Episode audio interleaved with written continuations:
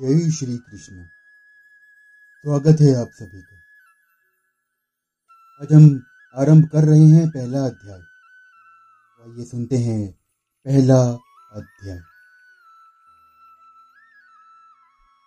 धृतराष्ट्र बोले, हे संजय धर्म भूमि कुरुक्षेत्र में एकत्रित युद्ध की इच्छा वाले मेरे और पांडु के पुत्रों ने क्या किया?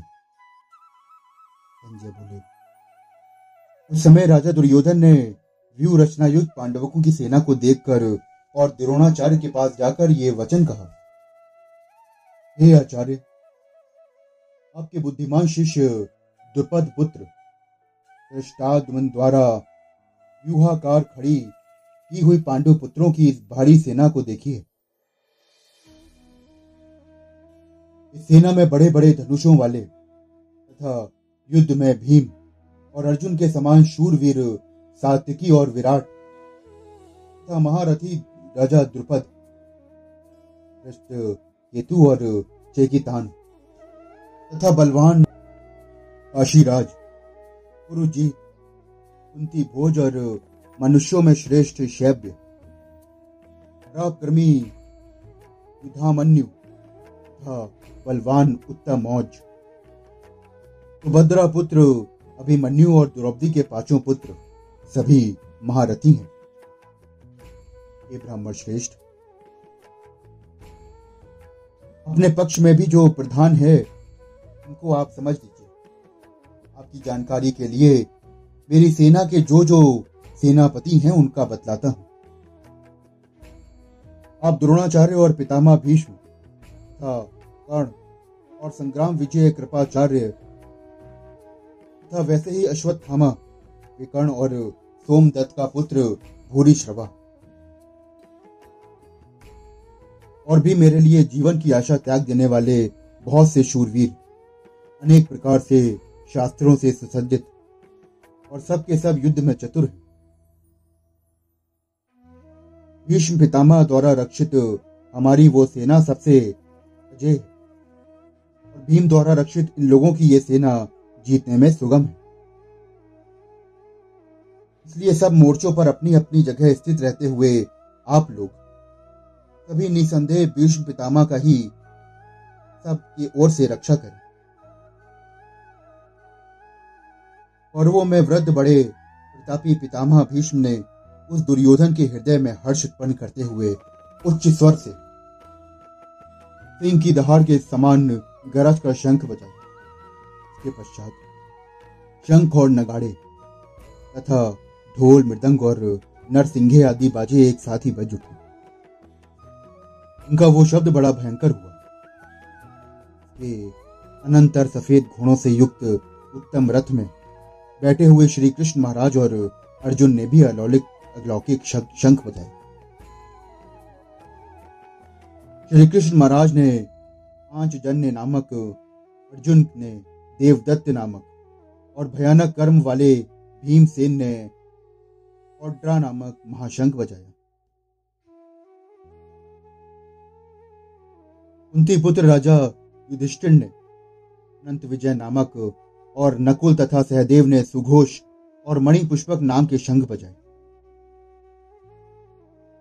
श्रेष्ठ धनुष वाले काशीराज और महारथी शिखंडी एवं धृष्ट गुम्न। तथा राजा विराट और अजय सात्विकी। राजा द्रुपद एवं द्रौपदी के पाँचों पुत्र और बड़ी भुजा वाले सुभद्रा पुत्र अभिमन्यु। इन सभी ने ये राजन, सब ओर से अलग अलग शंख बजाए और उस भयानक शब्द ने आकाश और पृथ्वी को भी गुंजाते हुए भारत राष्ट्रों के अर्थात आपके पक्ष वालों के हृदय विदीर्ण कर दिए। इसके बाद कपि ध्वज। अर्जुन ने मोर्चा बाँध कर डटे हुए धृतराष्ट्र संबंधियों को देखकर, उस शस्त्र चलने की तैयारी के समय धनुष उठाकर ऋषिकेश श्री कृष्ण महाराज से ये वचन कहा अच्युत, मेरे रथ को दोनों सेनाओं के बीच में खड़ा कीजिए और जब तक कि मैं युद्ध क्षेत्र में डटे हुए युद्ध के अभिलाषी इन विपक्षी योद्धाओं को भली प्रकार देख लूँ कि इस युद्ध रूप व्यापार में मुझे किन किन के साथ युद्ध करना योग्य है? तब तक उसे खड़ा रखिए। दुर्बुद्धि दुर्योधन का युद्ध में हित चाहने वाले जो जो ये राजा लोग इस सेना में आए हैं, इन युद्ध करने वालों को मैं देखूँगा। धृतराष्ट्र, अर्जुन द्वारा इस प्रकार कहे हुए महाराज श्री कृष्ण चंद्र ने दोनों सेनाओं के बीच में भीष्म और द्रोणाचार्य के सामने तथा संपूर्ण राजाओं के सामने उत्तम रथ को खड़ा करके। इस प्रकार कहा है। हे पार्थ, युद्ध के लिए जटे हुए इन कौरवों को देख। इसके बाद प्रथा पुत्र अर्जुन ने उन दोनों ही सेनाओं में स्थित ताऊ चाचा को, दादा परदादा को, गुरुओं को, मामा को, भाइयों को और पुत्रों को, पौत्रों को तथा मित्रों को सभी की ओर देखा। उन उपस्थित संपूर्ण बंधुओं को देखकर वे कुंती पुत्र अर्जुन, अत्यंत करुणा से युक्त होकर शोक करते हुए ये वचन बोले।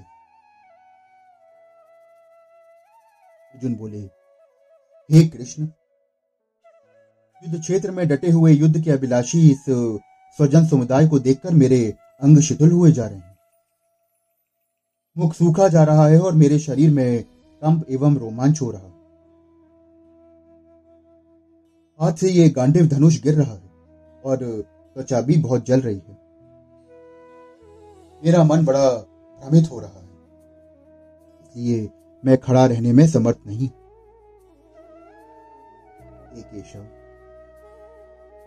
मैं लक्षणों को भी विपरीत ही देख रहा हूँ। तथा युद्ध में स्वजन समुदायों को मारकर कल्याण भी नहीं देखता। कृष्ण, मैं ना तो विजय चाहता हूँ और ना ही राज्य और सुखों की कोई चाहत है? गोविंद, हमें ऐसे राज्य से क्या प्रयोजन है? अथवा ऐसे भोगों से और जीवन से भी हमें क्या लाभ है? हमें जिनके लिए राजभोग और सुखादी अभीष्ट है, वे ही तो ये सब धन और जीवन की आशा को त्याग कर युद्ध में खड़े हैं।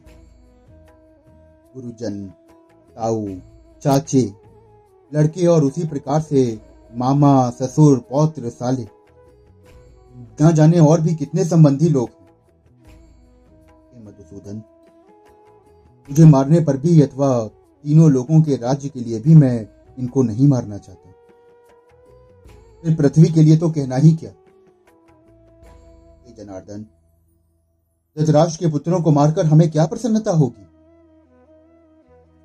इन आताताइयों को मारकर तो हमें पाप ही लगेगा।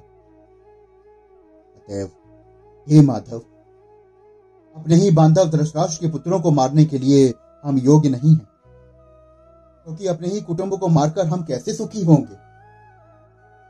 यद्यपि से भ्रष्ट चित्त हुए ये लोग कुल के नाश से उत्पन्न दोषों को और मित्रों से विरोध करने में पाप को नहीं देखते। अरे, ये है तो ना जनार्दन। इस पाप से हटने के लिए क्यों नहीं विचार करना चाहिए हमें? कुल के नाश से सनातन कुल धर्म नष्ट हो जाते हैं। धर्म के नाश हो जाने पर संपूर्ण कुल में पाप भी बहुत फैल जाता है। हे कृष्ण, आपके अधिक बढ़ जाने से कुल की स्त्रियाँ अत्यंत दूषित हो जाती हैं। स्त्रियों के दूषित हो जाने पर वर्ण संकर उत्पन्न होता है। और ये वर्ण संकर कुल घातियों को और कुल को नरक में ले जाने के लिए ही तो होता है। लुप्त हुई पिंड और जल की क्रिया वाले, अर्थात, श्राद्ध और तर्पण से वंचित इनके पितर लोग भी अधोगति को प्राप्त होते हैं। इन वर्ण कारक दोषों से कुल घातियों के सनातन, कुल धर्म और जाति धर्म नष्ट हो जाते हैं। हे जनार्दन, जिनका कुल धर्म नष्ट हो गया है, ऐसे मनुष्यों का अनिश्चित काल तक नरक में वास होता है। ऐसा हम सुनते आए हैं। हाँ। हम लोग बुद्धिमान होकर भी महान पाप करने को तैयार हो गए हैं, जो राज्य और सुख के लोभ से स्वजनों को ही मारने के लिए उद्धत हो गए। यदि मुझ शस्त्र रहित एवं सामना ना करने वालों को शस्त्र हाथ में लिए हुए धृतराष्ट्र के पुत्र रण में मार डालने तो वो मरना भी मेरे लिए अधिक कल्याणकारक होगा। संजय बोले, रणभूमि में शोक से गिन मंग वाले अर्जुन इस प्रकार कहकर बाण सहित धनुष को त्याग कर रथ के पिछले भाग में बैठ गए।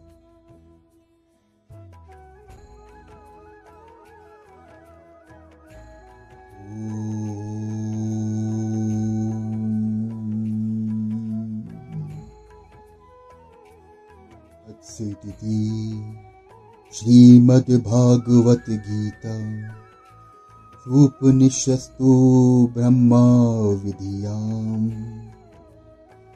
योगशास्त्रे श्रीकृष्णार्जुनसंवे संवादे अर्जुननिषादे नाम प्रथमो